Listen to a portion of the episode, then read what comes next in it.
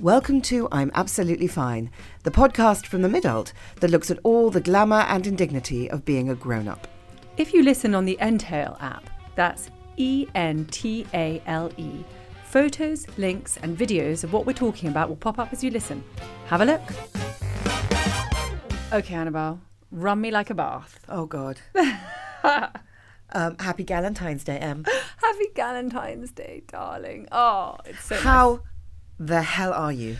Well, I'm absolutely fine, but I put out to the universe that I was saving, thinking that this was like a brilliant positive way to kind of start 2020 and to be all like, I'm saving, I'm on a money diet. And as a result, there have been a string of annoying financial obligations that I can't get out of. And I feel like, fuck you, universe, this is not the point. So now I'm manifesting as opposed to manifesting, sitting there stewing over the f- sort of things that I have to spend that isn't money for me. It's weird, isn't it, how the shape of the cost exactly cancels out the shape of the saving. Basically. Yeah. Last year, I managed to save for the first time in five years a little tiny chunk, and then the roof leaked to the exact tune of that chunk. Yeah. And I handed it to Phil, the quite sexy builder. Roofer, roofer. He has a diamond earring. I love we Phil. liked Phil the roofer. Mm, where's he gone? I don't know. Where's Phil when you need him? Well, I think the problem with Phil is that he, he doesn't. He no longer needs to fix your roof, mm, My leaky which is roof. a shame. I mean, everybody needs their leaky roof fixed. But do you, yeah, and I and I feel like I don't want to resent it, and I just feel you you know how hard it is at this point in our lives to kind of get a grip, a wrestle on money, you know, in any kind of way. Oh, God. And um and to kind of and to feel like we're managing our outgoings and our and um and especially being freelance, etc. I saw someone on Friday who we were talking about exactly this, who would say, I don't know if I agree with this because it's an annoying point of view, but some would say very effective, that the way you are thinking about it goes exactly against the laws of attraction of the universe. So when you say money diet, Yes. you are demonstrating a lack. Right, right, right. so right. what you're meant to be saying is, and the universe feels the lack and goes, "Mm, mm, nothing good's going to happen there. I know this sounds like nonsense, but anyway, it's basically the secret. Yes, okay. Stupid book. So what I should be saying is, I am so lucky that I can afford this, these extras. Exactly. That I'm, sitting ste- here so comfortable knowing that I have a very comfortable amount in my savings account. You know, I am, you know, blindingly rich. Oh my god, I am blindingly rich. Okay, I'm going to try that. See what happens. I mean, you Yeah. could you could go insane or it could work. I mean, the problem is, is that I spent most of my twenties like assuming that I was Going to be blindingly blind- rich. I know we all did. Everything was going to be fine. We were going to be rescued. And uh, oh god, yes, exactly. And that that that that somehow just sitting there waiting for someone to give us a pay rise or a proposal or whatever. And it's so you know, it's it's it's only now that I have some kind of financial agency um, because I took the power back. But and so I guess maybe that's why I feel double flawed by it. I hate those fucking myths of womanhood that we're having to to wrestle with. Well, I tell you what I think is going on at the moment. Yeah. I don't know if you and I talked about this the other day, but you know how we were brought up being fed the whole "a prince will rescue you" Yes. story. Oh, yeah. and you have to catch slash hypnotize slash trap the man. This was Disney. It was cinema. It was everything. There's a brilliant line in one of Lizzo's songs, which is that you had to, to catch a man, you had to know how to look, and then to keep a man, you had to know how to cook. And that was just re- recently in one of her songs. And I thought, I listened to it and I thought, fuck yeah, this is it. And I can neither cook and obviously I look exhausted, but anyway. No, you don't. um, but what seems to have happened now is that rather than fetishizing the uh, the handsome prince, there's a, there's there's a sort of fetishizing going on of female friendship, and I don't know if it's helpful for kids because it seems to be saying this has to be the be on. It it seems to be adding huge pressure to these you know 11 12 13 year olds lives i mean you would know better than me because you have these you have Well, girls no, it was really interesting because we were in Claire's accessories the other day, and there were all these. Um, uh, there was a whole kind of stall, sort of. I don't know what you would call it, like a whole like mound of of things that were all orientated to, towards your BFF. So uh, it's like BFF jewelry, which is like split hearts that you could each get one, or BFF bracelets, or BFF BFF forever. BFF, yeah, BFFFFFFF.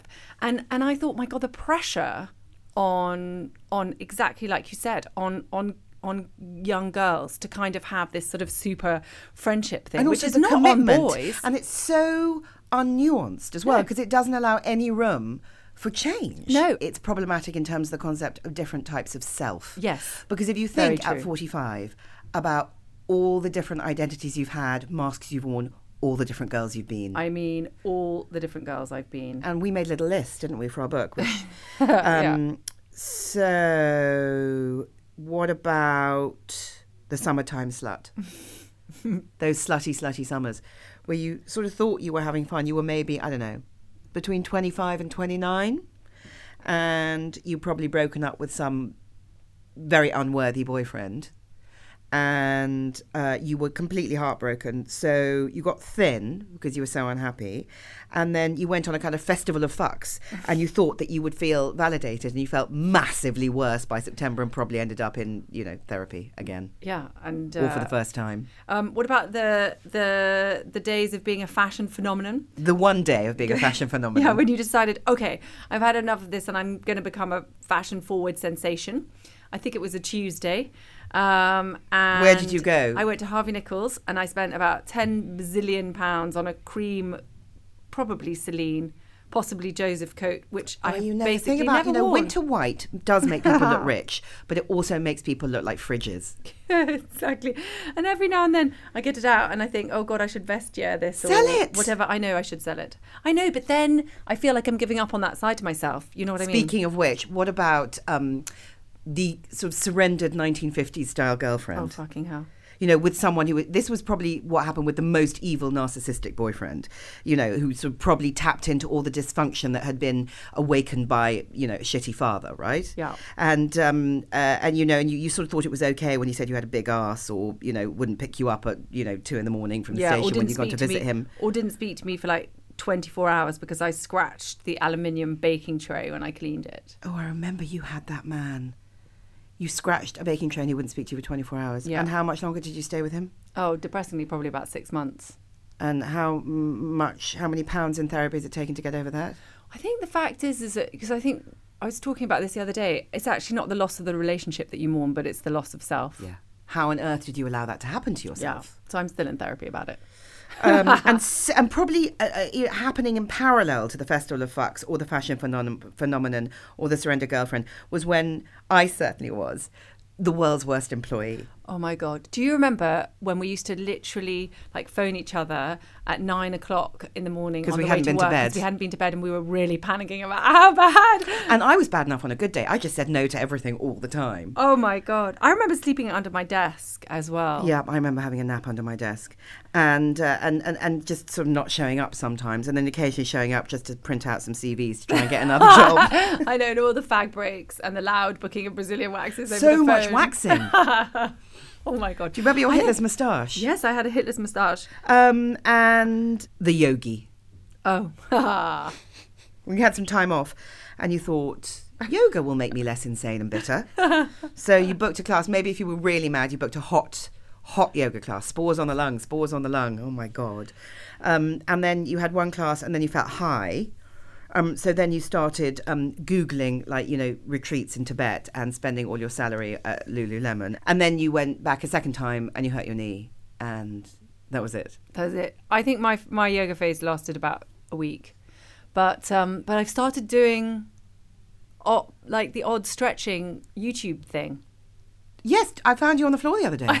Exactly, in some kind of I, I found her in the office asinine just sort of on the floor. Yeah. And uh, I'm trying, I'm really trying. Because I figure, and this is you actually inspiring me, that um, it's about flexibility and strength. It's not about one anything thing, else. Yeah, it's one thing looking good in a hot dress, but it's nothing being able to tie your shoelaces in 20 years. I think it's really, and I think it's really important um, that actually it's a really nice communal thing to do with someone as well. Well, speaking of Valentine's Day romantic things Yeah. you can do with your girlfriends, stretching Yeah. is up there, right? I- Along with uh, talking to them while they're in the bath, still do a lot of that. So romantic. Hang out in bed for a whole day, obviously. I mean, even answering the phone to someone is an act of love. That's a massive act of love. If you call me and I answer the phone, it means that either you're a plumber and I'm desperate, or I really, really love you. or Amazon. Amazon called me the other day and I answered. That's just rude. I know. But they That's were not like, point at all. I know, but it is now. So what I would say to listeners, if if you're calling someone and they answer, feel honoured. You know, your call has been answered when every other call would have been dropped. So absorb that compliment and then don't be sad if someone says they can't talk. They still answered. They didn't hit decline. God, I hate that when someone hits decline after two rings. It's so squashing. I did that to you the other day. I'm really sorry. Yeah, never do it again. no, but I called you straight back to tell you that I'd done it. oh, I tell you what else I don't like. The two things. I don't like the decline after two rings because it feels it feels passag, passive aggressive. um, and I also don't like The passag of time. Yes, I also don't like when that you get sent a pre-packaged text that says "Sorry, I can't talk right now." oh my god! You know you can customize them now. well, well, yeah, but it just makes me feel like chopped liver. Also, by the time you've customized the text that said, you could have just literally called them back and said, "I'm sorry, I can't talk." Although, is that worse when you pick up the phone, you answer the phone, and then you go, "I can't talk." Well, I don't think so because you still picked up the phone. Okay. Um, the trouble is, is what you generally say is, "I can't talk. I'll call you back," and then forget. Do you remember spending hours on the phone to people? Like you'd be at school all day, and then you'd spend hours on the phone. Well, there were hours. four channels on telly. Yes. No Instagram and no Yeah. internet. Yeah.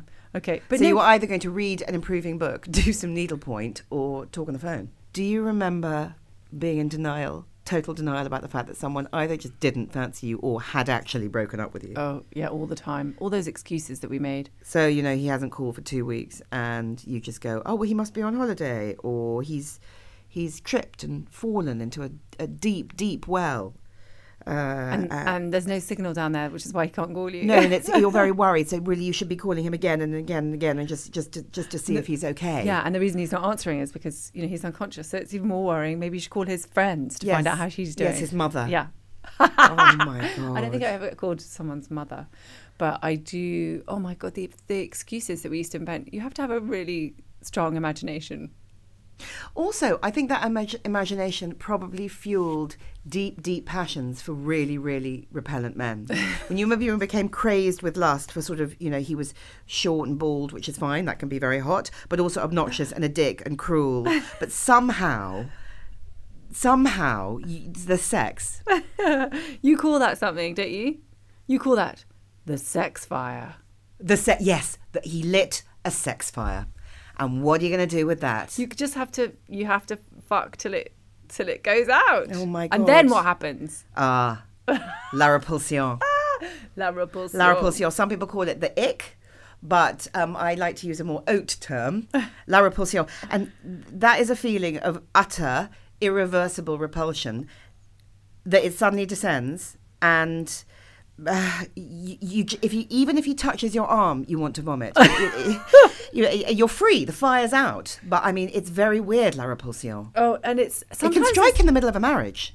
it's really incredibly depressing as well because sometimes you really like the person, but you just can't bear to ever have sex with them again.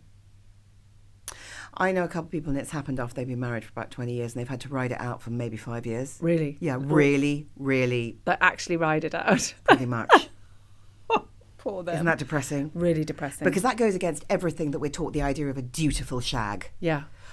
I don't know how I feel about it, but you know, they've, they've come out the other side, a couple of my friends. Well, that's good. I mean, you know, I mean, the thing is, like, just like the friendship thing, the idea that you are as, that you can be, you know, as connected to people the whole time in any kind of relationship, any kind of relationship, Yeah. whether it's your, you know, siblings, friends, whatever, is, is again another myth that we're sold. I think we've got to be really careful because I think that in terms of protecting one's kind of mental health, because when you feel disconnected from someone that you feel like you should be connected to, it can feel so alienating Very lonely. and really lonely. Yeah, and, act- also, I think maybe more than men, I mean, I would say this women change. yeah. All the time. Yeah. You know, you're under no obligation to be the same person you were, you know, even an hour ago.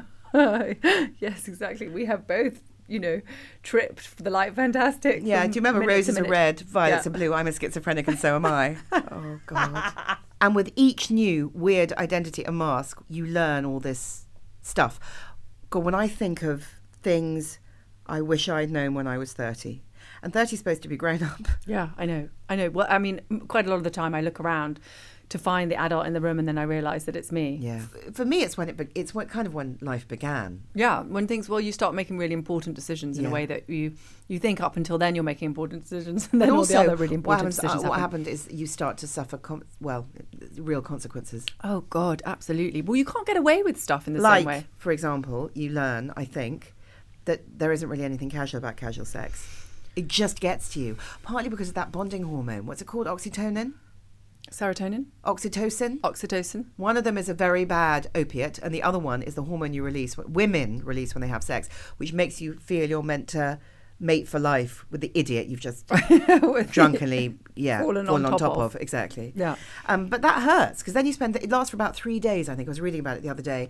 And then you have to spend those three days, A, trying not to call him, Yeah. B, trying to forgive yourself. Uh, see just generally recovering. Casual sex, I mean, I, I don't disapprove of it. Obviously, I don't disapprove of it at all. But I think, you know, you've got to approach it with caution. Yeah. I mean, um, I've never been very good at it, I have to say, in the sense that I did it a lot and it mm, just made me hurt. And mad, right? Yeah. Yeah, I think it does. Yeah. Um, I mean, I think the other thing is is that you you you should settle for a job because it's easier to get a gig when you've got a gig. But don't settle for a man, but settle for a job. I agree. It's very hard to find a job when you're in a vacuum. yeah, and another good tip is is that I wish I'd known is that if if you are chasing a man, it means he's running away. Yeah, that's really tough. That if you're chasing oh. him, he's running away. Someone said that to me once when I was about, I don't know, probably thirty, Yeah. and it suddenly dawned on me. Oh, I know, and then and it's not that It's, such a sobering thought. It's slightly clearer than that. He's just not that into you. Thought. Yeah. Because And also, that you can work that for some reason you can meddle round you can muddle round that And also, it forces you into that unfamiliar territory where you have to be a kind of human being, not a human doing. So Yeah. you have to sit with your feelings and wait and see how it unfolds. Have a bit of faith. If it doesn't happen, it's not meant to be. And I mean, I, I, fi- I still find that semi impossible, but until very recently, I found that utterly impossible. what sitting with your feelings Yes. yeah i think it's do you know what i don't know when we're supposed when we're going to learn I can't even watch Casualty, I get so upset. oh my god And what chance did I ever have? The other thing uh, that you don't understand when you're 30 is uh, hangovers. When you are 30, hangovers are not that bad. You need to stop complaining about them and just wait because they start to last for the rest of your natural life by i'm the time you hit so 40. grateful that i haven't had a hangover in my 30s or Oh my 40s God. because I've, I've heard they're really bad They're really, you've seen through me I've that seen- they're really I've bad. seen that they're really bad Yeah, yeah, yeah. yeah so that's i'm very grateful for that You're grateful for that. And I tell you what I'm grateful for porn. Primarily for me, property porn. Don't you think? Haven't you got Zoopla as the, Um, the app? Do you check it every day? i don't it doesn't turn me on Oh, property porn really gets me i know it really i know you're fired up by that Yeah, yeah, yeah. It's an obsession. I, you know, but also, well, it's either optimistic or pessimistic. So on a good day, I'll be looking for um, places that are maybe a third more expensive than where I am now, because suddenly I'll be able to do that and be mortgage free and have like a garden or another bedroom or don't tell the universe this obviously yes, but yeah. yes, yes. And then other times I'll be looking for places that are worth half what I've got now, because clearly I'm going to be bankrupt and you know sort of die alone on the streets. I've got bag lady syndrome. So, the, the, so so it, it, it is it is it is it is a toxic form of porn, but I do roll around in it quite a lot. My my current porn is crime porn. So last weekend it was Cheer. Sometimes I watch um, Terms of Endearment. Sometimes I watch um, the one where Julianne Moore gets Alzheimer's, aged kind of fifty, and Yeah, call the midwife is low hanging fruit for that. You might as well stick a fork in your eye. I, I banned myself from Call the Midwife because it just made me cry. How? Oh God, so good. Insta Can't porn? You lying in bed with your thumb gently stroking your iPhone screen, Yeah, deep deep drill down into insta porn. Just following people whose lives you don't know, It's who you don't care about. It's absolutely snackable. Like what it is is serotonin reducing. Yeah. What it does is make you miserable and jealous. And I did a cull. I did a massive Instagram cull. Did you Mm-hmm. really? Because most, you know, apart from, you know, stuff that's funny or beautiful design stuff, most people are dicks on Instagram. You know, come summer, people can't help but do the here's my breakfast, here's my thigh gap, here are my toes, and in the distance is the pool. And I, so I just sort of, I'm too Slashed. much. I'm too much of a people pleaser. You worry they'll um, know? Yeah. um, so I can't call. oh, okay, this is, this will be a heartland for our listeners. Cancel porn. Cancel me, cancel me, cancel me harder. And harder again. Mm. I mean, Isn't that brilliant? You're What I love about Four o'clock, someone Oh. cancels. God. Free evening. I know. I I uh, I said to someone the other day, "Do you think we can cancel?" And they honestly looked like I had just basically like turned up wearing kind of fishnets and and carrying a top hat and They had said- lust and want in their eyes. basically. Yeah. I don't think actually me and fishnets and a top hat would be a particularly lust-inducing thing. But you know, you, We you know what try I mean. it. Let's try it. Um, so uh, yeah, so lots of porn during Valentine's week. Um, probably also quite a lot of crying because crying is now woven into the rich tapestry of my life. I cry.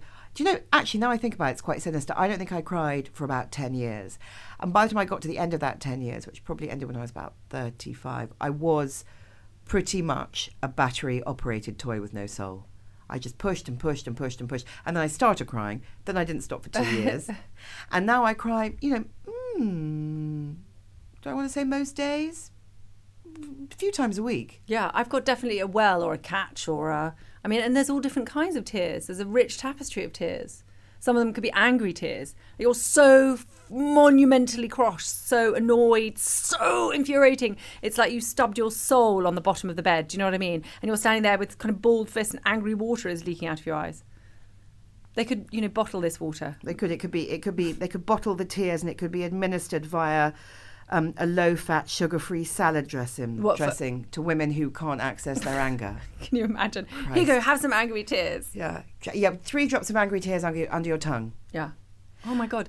Yeah, this might be a new invention. Hungry tears. Oh fuck! Well, I really suffer as suffer from hunger hunger management. I read somewhere the other day that if you think everyone hates you, you need to go to bed, and if you hate everyone, you need to have a sandwich. because hungry tears. I mean, why do you get this hungry? Have you just mismanaged your lunchtime? Have your hormones exploded? Are you on some stupid fucking diet? But you know, all you can think is is is is, is something like you know, chicken, chicken, chicken, chicken, and then you just start crying. um, and then and then there's and then there's a sort of subset which is still hungry tears because you've you've eaten an entire pig and a cake in the fridge and you're still hungry and you're still howling. and you're God, you're staring at an empty fridge, howling. That's the worst. Uh, um, I, I mean, I'm well up for a cleansing cry at almost every opportunity. I have trouble with the cleansing cry. The, uh, crying generally isn't cathartic for me. I don't feel better afterwards. I feel very, very reduced and almost physically traumatized. I'm not very, I'm not very good at it. But I know that people really believe in, you know, turning on steel magnolias and. Um, Oh no, I'm absolutely, I'm brilliant at at the cleansing cry. I once went to an acupuncturist who just said, "How are you feeling?" And I said, "Oh, I need to cry." And they literally stuck a pin somewhere, and I it was like water was just leaked out of me in the kind of the most extraordinary way. And and then the practitioner was like, "Yeah, I can do that." Tell you the tears that I'm having trouble controlling at the moment is touched tears. Oh, So I find if someone tells me um, a sad story, I over connect with it, and then I start to well up, and then I start to cry, and then it feels very shameful and self obsessed because it's their sad story. It's not my sad story. It's not happening to me. Um, and suddenly, the person who's going through the trauma is trying to comfort me because I'm Which crying is- about their sadness, oh, God. and I've turned the whole world upside down. Oh. And you know, it's just those are the ones those are the ones that really stress me out actually because it's one thing being touched by i don't know like a tv show or an advert for you know lost that's, ju- lines that's or just the whatever quality street of tears. exactly Really, yeah. but another thing to it IRL with someone and you it's mortifying and then of course the more there's then it, they tend up to be mortifying tears The only the Mortified only tears. thing that's more mortifying than touched tears are happy tears because then Oh. you keep having to say happy tears, happy tears, happy and flap your hands in front of your face and your voice goes all squeaky and you're going no honestly honestly these are just happy tears and everyone thinks you are absolutely fucking insane, batshit crazy batshit Yeah. crazy. Yeah. Also, I think people would think I was pretty batshit crazy when they saw me open my wardrobe and start crying. I tell you, um, Because those is wardrobe tears are bad. the wardrobe tears? Yeah. I don't have anything to wear. It's filled with anger. It's like a tantrum of kind of epic proportions. About the fact that what your jeans don't look right. Yeah, or why is why and nothing goes, nothing feels like how I want to Why feel. do I not nothing, own anything relevant and that stuff. flattering? Yeah, all of that stuff. and um, and then you feel defeated, and then you cry defeated tears, and you feel bleak and, and, and exhausted, and in your head you are, you know, you know you are adjusting your beret and wandering through the streets of Paris, uh, like a silent French movie actress who is just got her own broken heart for company. And you know may well be about to be discovered in a Yeah. tobacco, but for right now she has nothing, rien, nothing. Yeah, she regrets everything. Oh God, comic relief tears. Oh, those. Oh no. Okay, stop. This is really bad. I've got so many direct debits now, um, just because of all the stuff that's on telly, and it's so confusing. It's so confusing and destabilizing. Because one minute you're like laughing along with French and Saunders, and next there's a child going through something horrific on the screen, and then you're you you can't turn it off because you feel too guilty. So you have to. What you want to do is just escape and watch reruns of Grand Designs, but you can't. So you start donating, and you get oh god, comic relief. I mean, they know what they're doing, and they're doing a brilliant job. Yeah, brilliant. Um, the other tears that I really hate, and I think lots of women will identify with this, are unprofessional tears. So these are the tears where where you know when you're at work and someone reworks something you've done, or someone takes credit for something you've you know you've put a lot of work into, or you get left out of a meeting. Or someone sends you an email that starts with the intolerable. I'm a little confused by your email. Yes. Act of war. Act of war. And you are basically in the disabled loo, wiping away your tears, thinking, don't cry, don't cry, don't cry.